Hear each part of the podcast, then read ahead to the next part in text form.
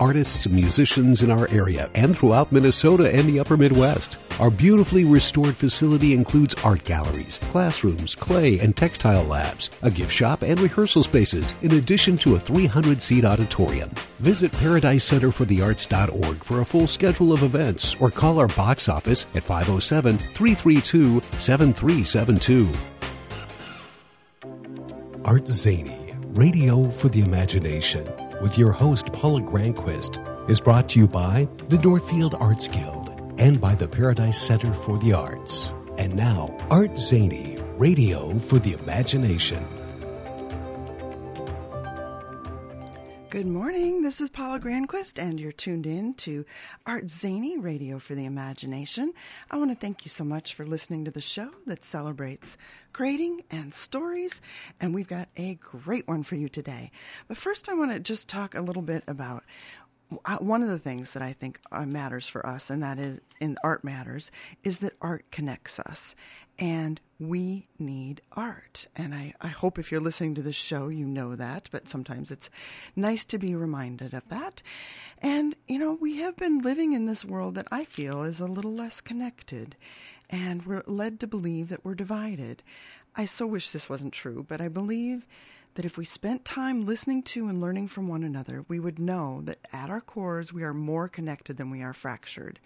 And I keep circling back to the idea that what everyone wants is just to live a good life by our own definitions, enjoy our families and friends, and support each other's dreams. It's just a simple equation that shapes the heart and minds of most everyone. And our culture magnifies that divide because it helps us feel as if we are in, you know, we've made the right choices. And I think the pandemic solidified that for us in some of those perceptions because we kept our circles tight. We wanted to be safe around others and we wanted to hear what assured us we were safe. And as we come out on the other side of all of this, we're just beginning to discover the ways that this undercover time shaped our mental, physical, and social health. We were hanging on, hoping to make it to the other side, and that was exhausting. Now, sometimes it's a little weird to be with other people. Sometimes we're not sure if we should be more cautious. It's really hard to know. I think that we should engage with the arts, and I prescribe listening and and being together. Take some time to practice a something or go see a something or talk about an art experience with others. This is where we will find our way through connecting and talking. And I bet that in every community there are places where there are people who feel disconnected and feel out of place or uncomfortable. And I think that in this time we got to do a little bit to get work each other to be in those places together and be okay with feeling uncomfortable or forgetting names or not remembering, you know, people's connections and just taking time out to just hang out with other people. So, oh, I am very excited to share today's Art Zany Radio story. This is a good friend of Art Zany Radio, and we have been away for a while. I am welcoming best-selling author, humorist, singer-songwriter, and playwright Michael Perry to discuss his new novel, 40 Acres Deep. And this is a story that comes with a warning. It's an intimate telling of the life of a farmer and philosopher, Harold, and his struggle to make sense of the world after the death of his wife and child. It's also a story about a relentless winter in the changing rural landscape, a story about making connections in community, living with grief and suicide. Michael Perry lives in rural Wisconsin, and you can find him online at sneezingcow.com. He is someone you might recognize from some of his great best selling titles. His first book, Population 485, continues to be an extraordinary book. It was adapted for stage and produced here in Northfield as well. Truck a Love Story is another one you might remember. Coop, Visiting Tom, and Montan Montan. Yeah, I'm going to get that wrong. I I always do that. The, the philosopher in barn boots, and um, he's got lots of titles. We've talked about The Scavengers, which is a book for young readers, and a few new ones: The Jesus Cow, Peaceful Persistence, Hunker, and of course this new novella, Forty Acres Deep. I want to welcome Michael to Art Zany Radio. Thank you, Michael, for being on the show again. Well, I appreciate you having me. Yeah, yeah it's been forward to this. been a pandemic or so since we've gotten together. I wonder um, how, how how did you do in the pandemic, and how did that affect your writing, your productivity, or changes to your wor- worldview? Well, I feel somewhat I don't know if fortunate is the right word, but um, it affected our family in that about half our income comes from me being on the road performing. Mm. Um, but um, we also have pretty low overhead, and uh, and we live rurally, and we're pretty self-sufficient. And so, in some ways, I feel like I was kind of fortunate. Again, I'm not sure that's the right word, but the other thing that happened is because uh, I couldn't be on the road, and we had some income challenges. I went back to my roots, which was uh, I got started by self-publishing. I did self-publish my first four books before I got a book deal with a publisher out of New York. And just to be clear, I still have a book under contract right now with HarperCollins and another one under contract with Source Books.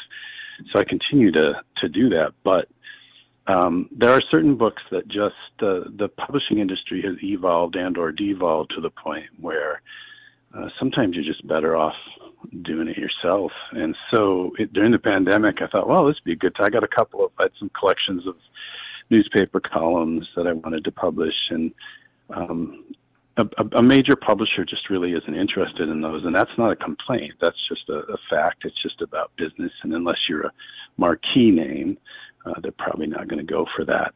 And so part of what I did during the pandemic was rediscover self publishing, and we put out a couple of books, and then that got us going on a couple of other projects. So, another kind of winding, long winded answer, but I guess just kind of turned it into um, as long as I'm stuck here, let's get some let's get some work done and I believe that about you because I think that's one of the things um, you are just one of the hardest working writers, and I, I love that about you. And and there are probably some listeners out there who also have been writing some of their own stories, and I wonder.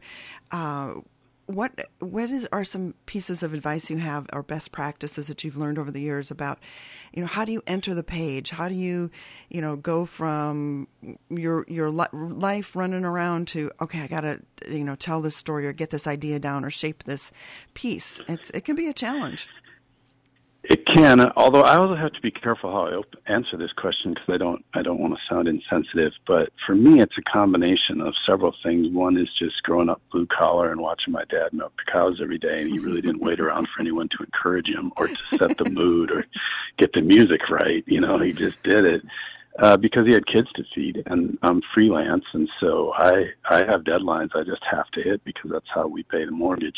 I, I don't want to sound dramatic. Things are great, and but but I I'm not in a position. Uh, you know, I, the joke that I make recently is I've got one kid in college and one kid in braces. So, mm. um, you know, there are, there's a fundamental push to get the work done uh, that, that I can't really indulge in sitting around waiting to feel right. Um, and then the other thing I always say, I draw on, uh, I draw on my nurse's training and my training as an EMT, and that is I use triage. Ooh, which tell. is basically go what absolutely has to be done today, and uh, that's often how that starts. Now, having been pretty pragmatic in my response, I also want to make it clear that I just still feel like the luckiest knucklehead ever because when I get up in the morning, the first thing I do want to do is write. And so I still love that part of it, and, and especially this this novella that we'll talk about in in a little bit. It was my opportunity again. It was born out of the the pandemic time.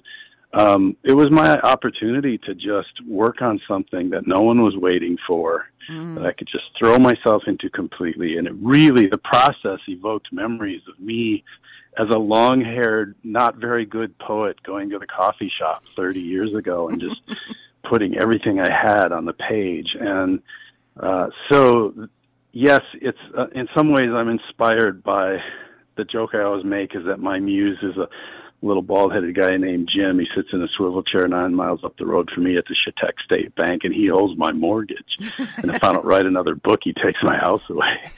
but um I also am just happy to report that um, once that flow gets going, I, I love it and thrilled to it, just like I did when I was sitting in that coffee shop all those years ago. Well, we are the lucky beneficiaries of all of your hard work, and I want to thank you for all that time you've invested in your craft and the stories you've written, the characters you've created. They have stayed with me, and I am willing to read anything that you write. And I think there's a lot of listeners out there that feel that way too, because I think you you're teaching us how to be better folks. You know, be uh, more sensitive about the world around us, or just in, you know uh, just have a good laugh, or uh, you know just sit down for a good tale. And I wonder if there's a way that you can. Uh, and one of the things I mentioned in the opening is that the character in this book, Forty Acres Deep, Harold, is a farmer and philosopher, and I felt like I needed to get that in there because that felt like an important part of who he was. Do you think you can translate your philosophy of life into a phrase or a sentence? Nope. and that's kind of my philosophy. And I mean, that's the, I, man, I'm an amateur consumer reader and ponderer of philosophy. I, I'm terrible. I have terrible recall. I'm terrible at quoting things. I can't even quote my own stuff. Um, and so what I tend to do is read things over and over and around and around. And somewhere in there, I seem to absorb the gist at best. but I think if anything, I'm just, I'm probably in that sort of stoic existentialist school where I just feel like um, the one thing I can control is my own my own thinking, my own little tiny corner of the world.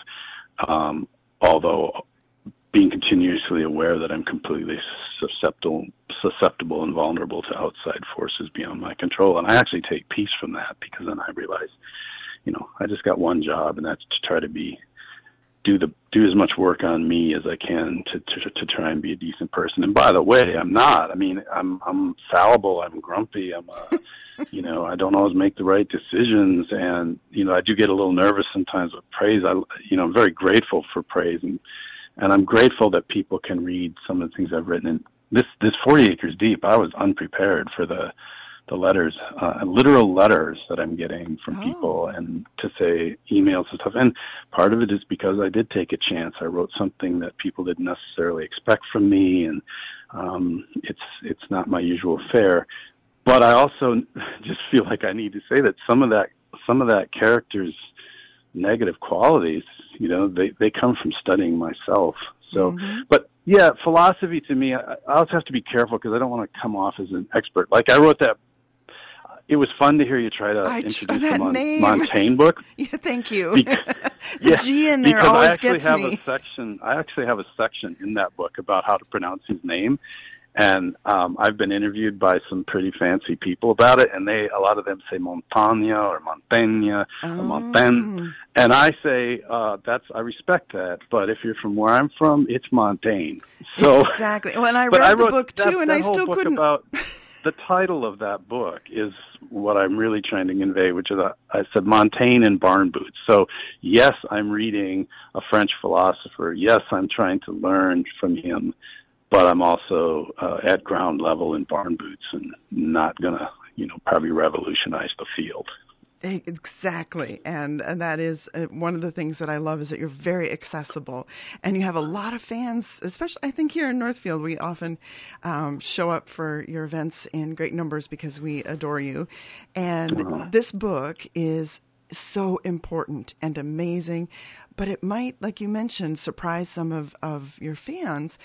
It even comes with a little warning in the first few pages, and an alert that if you yeah. are struggling with um, any sort of uh, mental health issues or can relate to anything in the, these pages, don't go it alone. And you have a fabulous reference in the in the back of the book. So I think that's really, really an important topic. Just even to say that up front, and it also warns about the topics in the story, which I mentioned in the intro: suicide and infant death and my favorite, the profanity warning. but you can also let us know that it's it's absolutely the uh, oh I forgot the phrase in there. It's the well, I think what I said was uh, that this book contains blunt and accurate profanity. Yes, and that was partly just to let people know because yeah, I, my books there have been profanity in my books. I write nonfiction. I write about real people, you know, and and and mostly nonfiction. And you know, there's some, but it's pretty few and far between. And in this case, uh, I just had to give people a heads up that hey,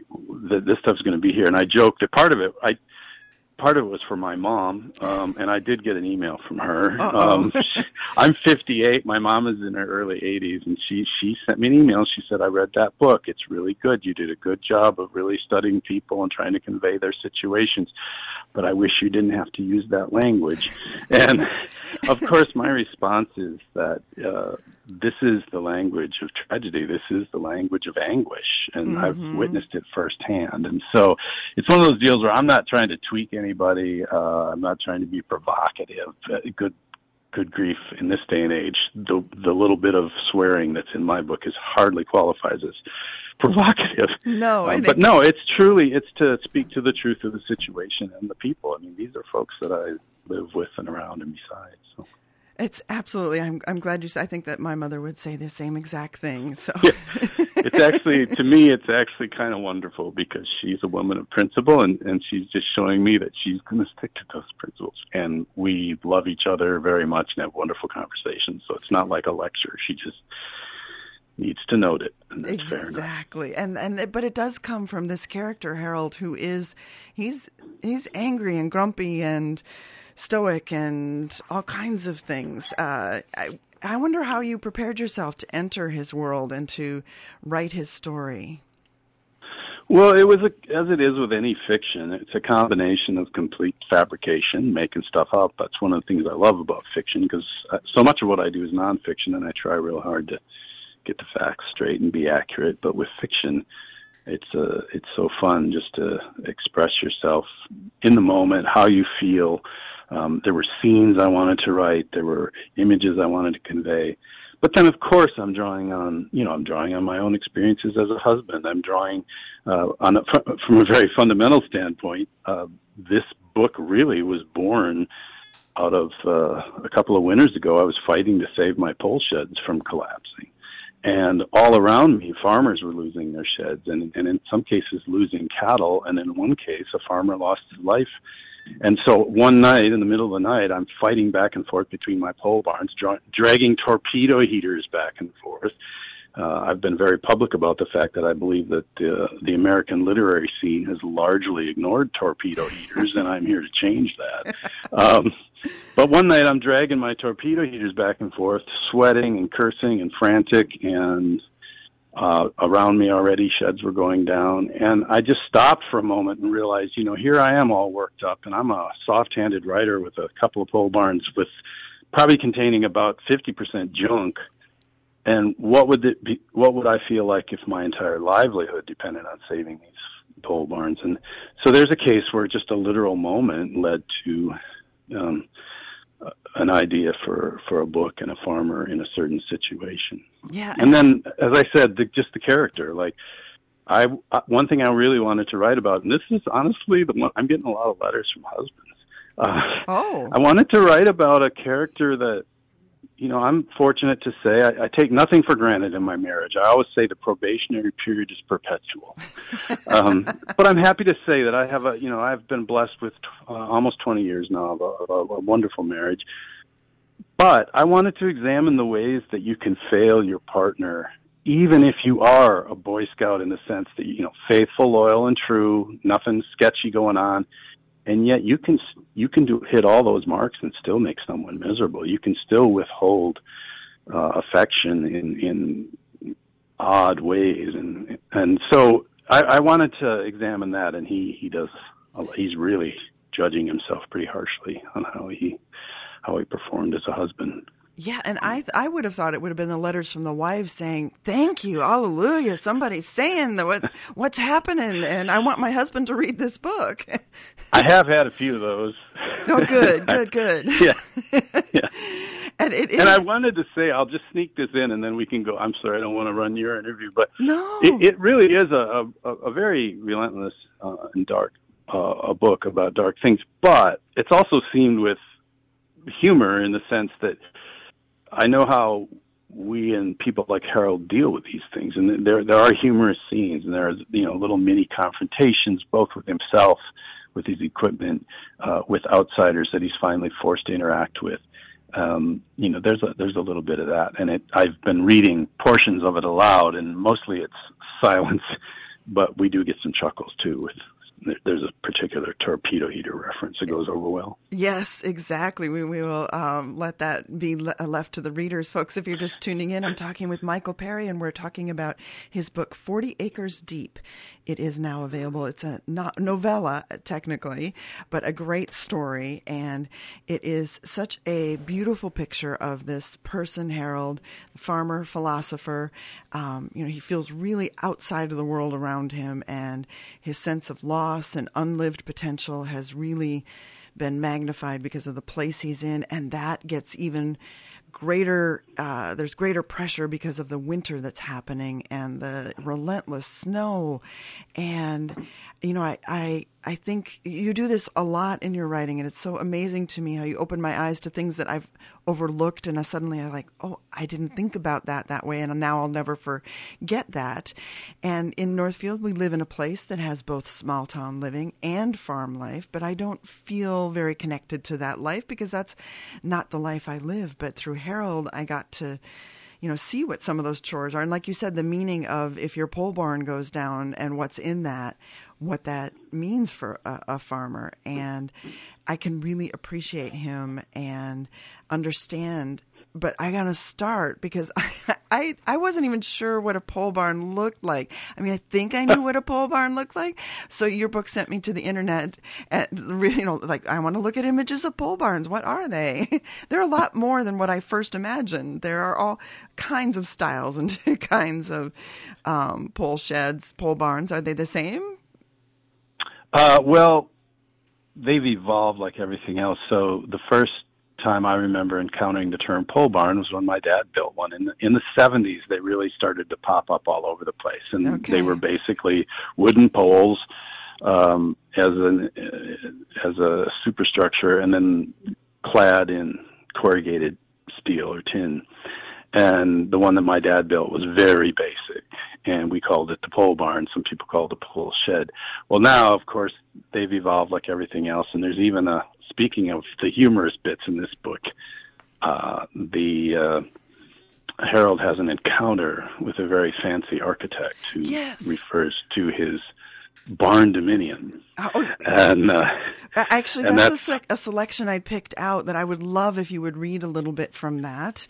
Is that something? I would love if you would tell me what page it's on. Twenty-seven is where it starts. No, twenty-eight. Twenty-eight. Sorry page 28. Okay, yeah. well, maybe I can give that a rip here quick. Um, let's go down and let's end with apricots.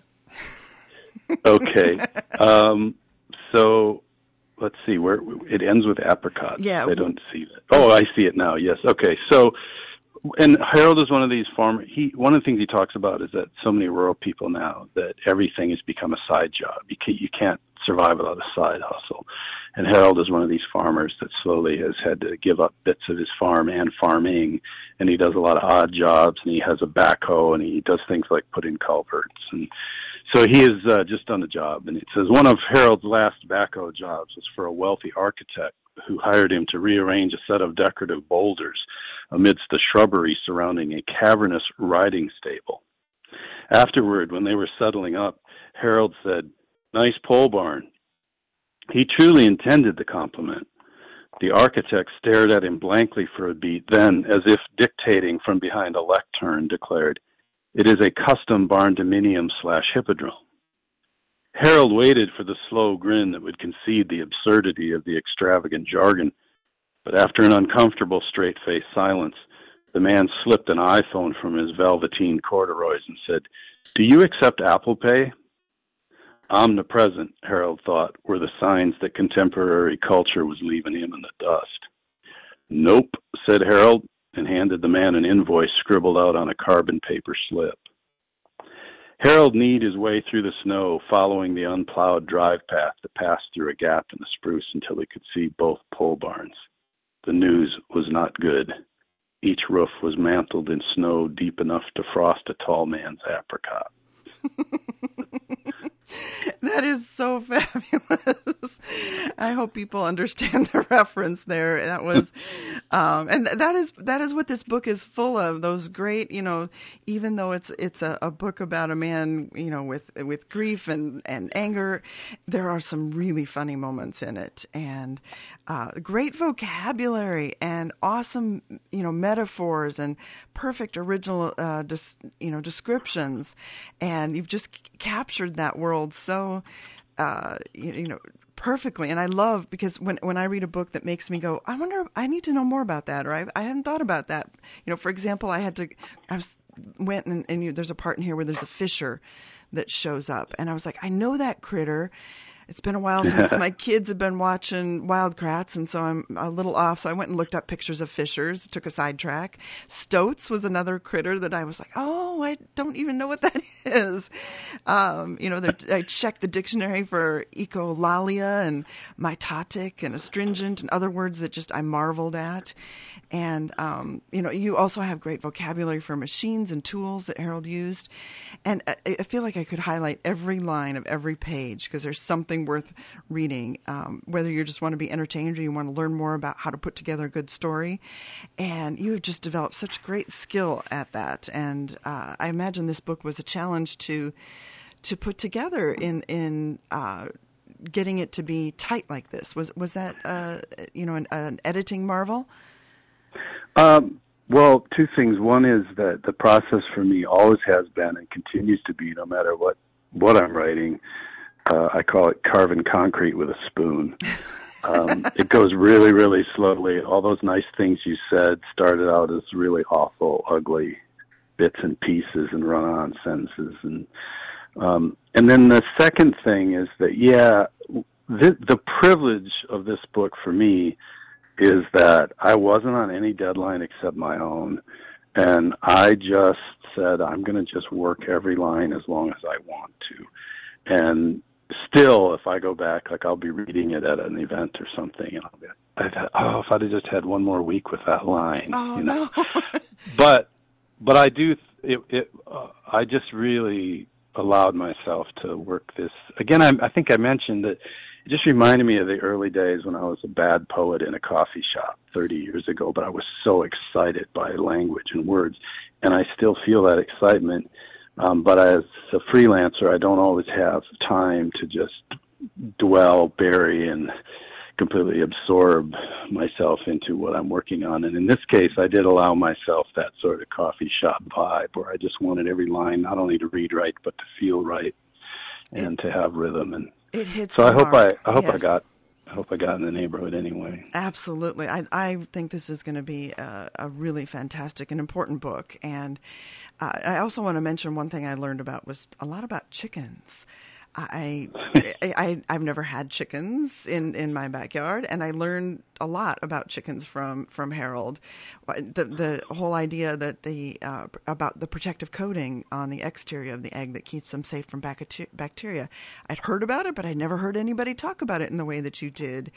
And uh, the fact that chickens will eat eggs if there's you know oh, yeah. smushed and thrown back yeah. in the shells if they're thrown back into the coop i had no idea uh, and so you must have grown up with with, with chickens i imagine um, and and i kept asking myself i thought this was an interesting piece of the puzzle for harold is um, he has to start taking care of the chickens but uh, I, I wondered if he he missed an opportunity to make friends with them, or is that not a possibility when you have chickens? I guess I don't know. a couple of things. So oddly enough, I did not grow up with chickens. Oh. I grew up on a a dairy farm, and we had sheep, and we logged, and um, but my dad never cared for chickens or pigs, and so I had to wait till I got my own little bit of acreage to get chickens and pigs. And of course, I wrote about that yes. in the book Coop, which is all about us getting chickens and pigs, and that's where I got my so-called chicken knowledge. Um, as far as making friends, this is going to be tricky because uh, it not everyone's going to agree with me here, but I just one of my dearest friends and, and mentors, a man named Billy Krause, who some of you would have seen play music with me. Um, uh, he just died, and we uh, we we had time to to say all the things we needed to say. But Billy and I both had chickens, I was pretty pragmatic and straightforward with mine. They were here to make eggs. Uh, I wanted them to be happy and well fed, and you know, I, we let them outside every day when we could, and um, and you know, treated them fine. But when my chickens, when I would walk out there, if I had a bucket full of feed, they'd run up to me. If I just walked out there, they'd be pretty wary. Um, on the other hand, my friend Billy, when he walks out to his coop, his chickens would run up to him, and he even had one that would jump up so that he could cradle it in his arms. so I believe, and there are better chicken experts than me out there, but based on my experience, yes, you can have chickens that will uh, show you affection, but you it kind of takes a little bit of work, and it. In my case, I just had to do the chores, feed them, treat them right, but they weren't really my pets. So now I'll get emails about chickens. Well, it, it, it's a good, you know, it's a good debate, right? it's something yeah. that we, you know, might have. No, to... I loved, I liked the chickens. I think uh, I found them endlessly entertaining, and of course, we loved the eggs. Uh, we just, this is the first uh, year in 15 years that we haven't had any. We oh. uh, had some, we had some family family opportunities that involved some of the folks around here who used to do chores are pursuing uh, opportunities beyond the chicken coop, believe it or not. And so, uh, and I'm on the road so much that this year we we took a break from the chickens. Well, then maybe they'll be when they come back, you'll be longing for them, and and you'll start something anew. maybe I'll maybe I'll pet them. yes. and uh, so this is this story really is, uh, you know, that uh, it's it's condensed into a short period of time. There's a storm, you know. There's there's uh, as we mentioned, death is it happens in the first few pages, so we're not giving away too much of of the story by saying that. And then the snowstorm hits, and it gives this character Harold a time to ruminate a bit and uh, figure out what you know what is he going to do and why is he you know here right? I think that's one of the things he, he tries to figure out. Uh, and it's, it's, really fascinating to me how you've uh, it's become a story not only about um, you know his his world but uh, you mentioned it earlier his marriage becomes a real feature of this. And you know, he talked about how he didn't speak to her about his appreciation or feelings. And I think he's a lot like a lot of folks we might know. As you mentioned, you got in those letters. Uh, you know, his wife reads all these books about meditation and decluttering, yoga, following your dreams, and yet he never engaged with her in it except to sneak a peek at a page or two. Uh, and and so it was interesting to me that they each have their philosophies of life and um, you know, at the end when he's reminiscing about you know what she used to keep on her nightstand, uh, he says, "We all circle cages in ignorance," and it, that was he's you know he's really trying to relate and wishing so wishing he had explored more with her. And so how do we engage with uh, someone like a Harold?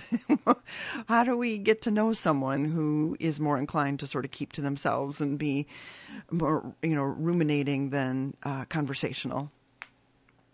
Boy, if I knew that, my wife would write a book about it.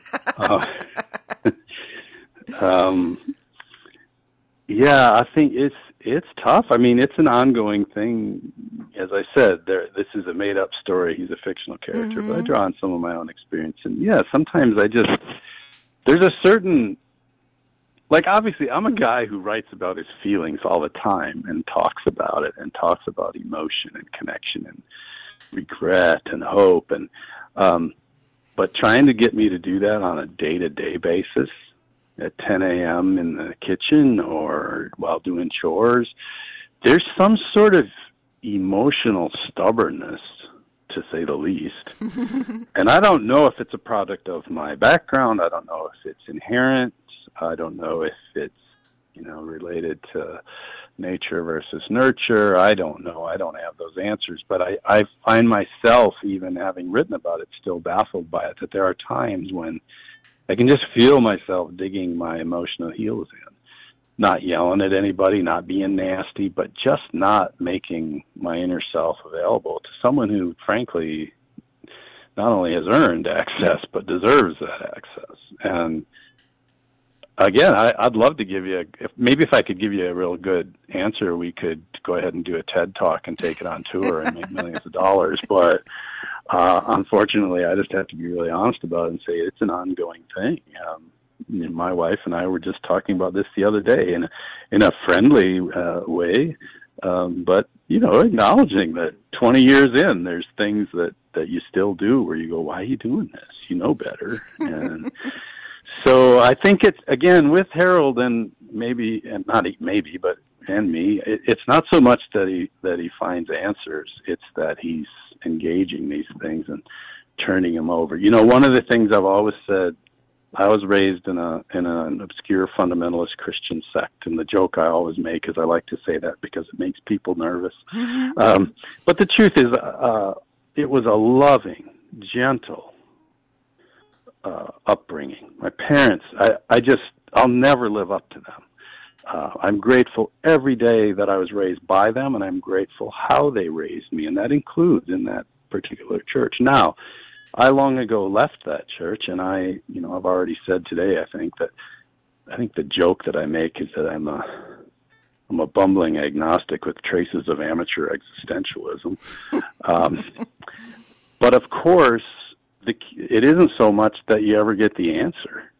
Um, and that's why I made the joke about if we could just do the TED talk and say five ways to inject yes humor and connection into your marriage, uh, you know, we could just make many million dollars and probably still not necessarily fix anything. Whereas to me, part of it is just that daily examination. And what I brought up the my upbringing in the fundamentalist church is, I'm on very good terms with many folks from that church. They were good to me, but there are some who they just tut tut and shake their head and they go, oh, you know, it's just a shame. He's just a little lost lamb. He wandered off. And I'm like, no, dude. I think about this stuff every day. The difference between you and me is that I didn't decide that I have the answer, and I'm constantly working on, you know, why am I here? How should I act? What should I do? And that's what Harold's doing. I think he's really trying trying to hold himself to account although as he says in the book it's a little late now mm-hmm. but nonetheless. So maybe the first thing we can do is prescribe that people pick up a copy of 40 acres deep and then have a conversation about it. And yeah you you said something amazing there um, and i was so engaged in listening i, I didn't jot it down uh, about just uh, that, we think we have the answers, and, and that is part of the problem is that we don't uh, open ourselves to the opportunity of maybe I don't understand. Let me ask a few questions. Let me you know probe here. Let me think about this. Let me engage with it, and that might it might just be as simple as that. Yeah, yeah, and the familiarity thing. You know, one of my favorite stories about my wife is I was doing an event one time. It was a split event where, and I think maybe we did one of these in Northfield once. I come out for 45 minutes and tell stories and read from the books, and then the band comes out. Yeah, and you 45 did. Minutes. Yeah, and my wife, uh, she's heard plenty from me, but she really likes the folks in the band. They've become friends, right? So I was doing an event nearby our farm, and so she went to the venue. She didn't come for the first half to hear me because she really feels like she's she's good with that. um, but she came right around when she thought intermission would be to just uh, see the band and then watch the band. And so she shows up in where the band is waiting. I'm still out on stage regaling the audience with my sensitivity and my humor and my insights. and my wife walks in on the band and says, "Is he still out there yapping?" so, and that's become one of my all-time favorite. You know, just so you know, right?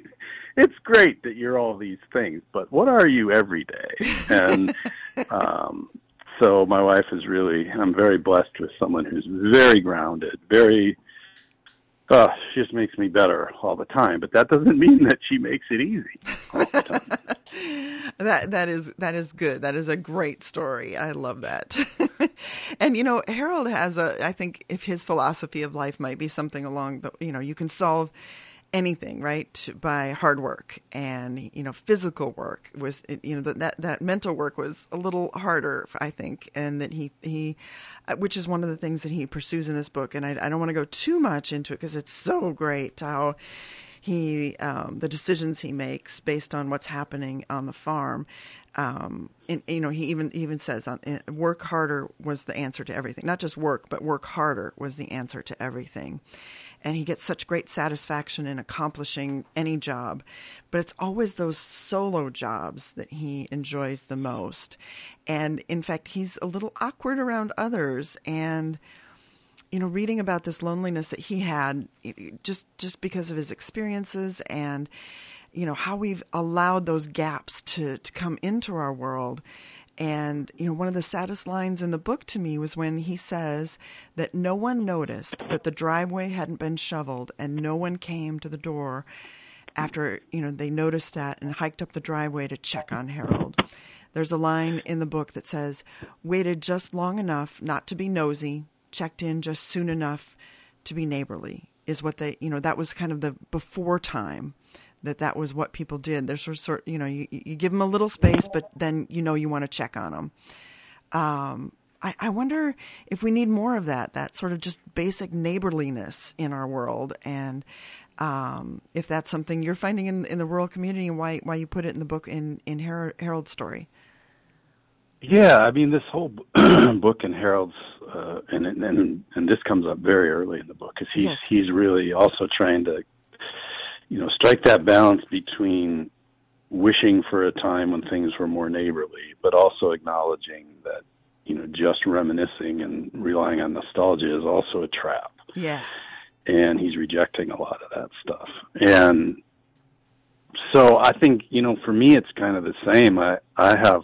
uh, we we live in a pretty isolated place. I'm believe it or not, for all my yapping and writing and performing, I'm very shy. I'm very much a loner. I'm happiest in my little room, just doing my thing. Um, I've learned to very much enjoy performing, and I love being able to shake a reader's hand and look that person in the eye and thank them. But in the interim, I would prefer just to be on my own. So I've never been a very good socializer. But where we live here, we have some new neighbors in big fancy houses. We also have some old timers uh, just down the hill. Um, and I make an attempt, and it's not always easy, but I, you know, we just had someone build a house and move in, and I stopped over and just introduced myself. And I told them right up, I said, you know, mostly I just, you probably won't see me. I keep to myself. but I said, but if you're in a jam or you need something, uh, you know, here's our number and, and give us a call. And, I've tried to do that, and in return, I get you know my roughneck neighbor down the hill. He's he he's he's pretty rough around the edges, but of course I'm super comfortable shooting the breeze with him because it's just like talking to my brothers or the people that I grew up with, and he also is one of these guys that you know I can call him from the road and say, hey man, my chicken coop door blew open or whatever, or could you run up and feed the chickens? And he'll just jump in his four wheeler and do it. So I do think I don't want to get too rosy about the quote unquote good old days. We all know the problems with that statement. Uh, kind of depends on who you were, doesn't it? But mm-hmm. um, uh, that said, yeah, I mean, more face to face human communication, uh, I believe in general, it would would certainly help. Um, and, and honestly, more in just the small things like I like that. I've I've got friends. I have dear friends that I talk to maybe once every I don't know. Let's just say once a year.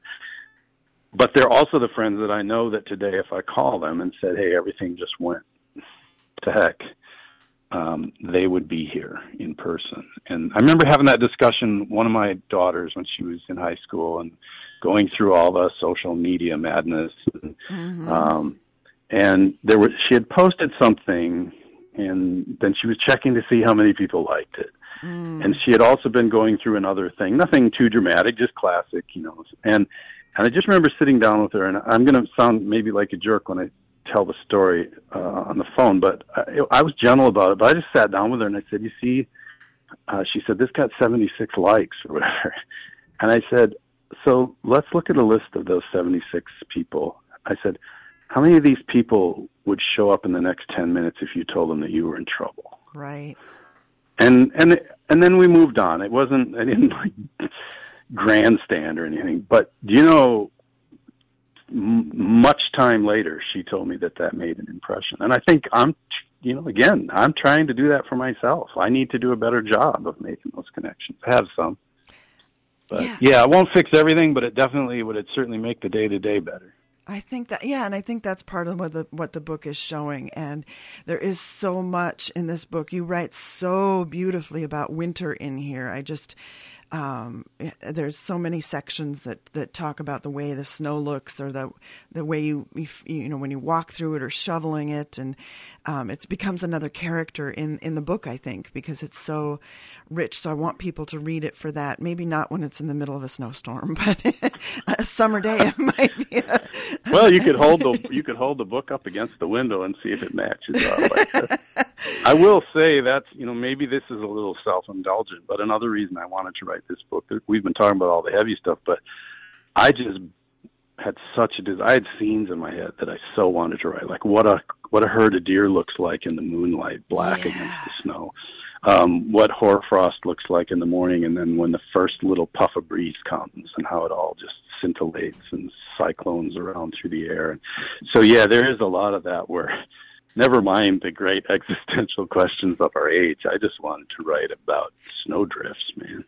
Yeah, and there's I mean there's this great scene where um I'm trying to remember the page now. It talks about the the um, snow like dune like with undulations and corrugations, which is just took my breath away. Absolutely took my breath away. And so that's worth reading this book. There's so much in this very small. I love that it's like this this you know little book you could if you had a big enough pants jeans pocket, you could fit it in there. Um, And if I may, I'm I try not to brag, but I'm going to brag on the look of the, the cover. It's just it's gorgeous, and I can brag on it because I didn't do that. Uh, I have a friend who's a graphic designer in uh, in Eau Claire, Wisconsin. He's from up north. He's an up north guy, and he and his uh, partner in the business is is a photographer, and they took one of the photographer's photos and just made a cover that absolutely captures the feel of the book and, and implies some of the trouble in the book and yet mm-hmm. allows for beauty. And I, I love what they did with it. I think you're absolutely right. So I want to encourage our listeners to go pick up a copy of 40 Acres Deep by Michael Perry. We could probably talk for another hour. There's so much in this wonderful book. I just loved it. If I may, I don't know. I don't know if you're up against the hard No, we're good. here. no, we're good. I was trying to get you out in your time. So Oh, okay. Well, I just want to say that I know that in Northfield there you've got a wonderful bookstore. yes, content And- bookstore. Yeah, yeah, and so um, I always I was brought into existence, hand sold into existence by independent bookstores. So I want to make sure we've been in contact with them, and and, and they'll be coming? getting the book. I the one thing I do need to say is that the distributor for independent booksellers uh, sometimes there can be a little bit of backlog, but content is well aware of this book, and I believe they have some on the way. Perfect. And then if you're not, if you're if you're listening from outside the area, because these days folks do listen from all over the world. Um, That's right. uh, just go to sneezingcow.com, sneezingcow.com, and there's a little header that says latest news, and we just condense all the information about the new book. And I have a new, I have a, a little mini podcast that goes out every week, uh, which I just talk to folks and, uh, and all the books. And so sneezingcow.com. But if you're in the Northfield area, please do swing by Content Bookstore. If I lived there, I'd be there every day. I, yeah, it's a very dangerous place for the for because you can find a lot. And I want to mention Hunker, which I know that they do have. I went there to go buy Oh, it uh, about a month ago, and we couldn't find it, and it, it took us a few minutes. It was up on the staff recommendations shelf, so Oh wow, um, wonderful! Yeah, that was it, and and that is a just uh this must be a collection of you mentioned just some little essays, and it's so great to just keep around and you just you know you got five minutes to wait at the doctor's office, and you can read a quick little little ditty that'll make you smile or chuckle or So you're being very kind and high-minded, but as someone told me, and I'm just going to say it, it's it's a great bathroom book. I didn't want to say that. That's all right. This guy said it, and then he got all embarrassed. He said, "Oh, I didn't." I said, "Man, I don't care where you read it." so Yeah, they are very Yeah. powerful. And again, Hunker- you do this great uh, job of having within just, you know, a page or two of uh, making a story just have this great, powerful ending. It just, it, it's a great turn at the end. Always, I love them. A lot more humor in that uh, Yeah, one yeah. too uh, than than necessarily in Forty Acres. Yeah. Yeah, there's a lot to explore, and you really can trust an author like Michael Perry. So you should read everything that he's ever written. That's my advice for today. Thank you so much for joining me. I just adored adored this time and feel so lucky to be able to have shared your story, and hopefully we'll get more readers out there uh, reading Forty Acres Deep and talking. Great. Thank you so much for having me. I enjoyed yeah, it. I hope you get to come to Northfield soon. Uh, we're working on it. Okay, Yeah. I got my fingers crossed. right. Thank you, Michael. You bet. Bye bye bye. Folks, this is Art Zany, Radio for the Imagination. I thank you so much for being uh, listening to the show, and what a wonderful opportunity we had there to to visit with Michael Perry. I uh, want to remind you that the uh, Arts Guild show, the the young students' work at the uh, main gallery, the wonderful um, all student all school art show is now open through March 11th. So go grab a look at that before that gets taken down. And also, the uh, play at the Northfield Arts Guild is open now through. This is the last weekend of playing at in Ibsen's Dollhouse, and you want to go see that. So you can get tickets at northfieldartsguild.org. I appreciate all of you listening and hope that you always find time to add more Art Zany t- in your life. And in the meantime, until next time, enjoy your imagination. You've been listening to Art Zany, Radio for the Imagination, with your host, Paula Granquist. Art Zany is brought to you each week by the Northfield Arts Guild and by the Paradise Center for the Arts in Faribault.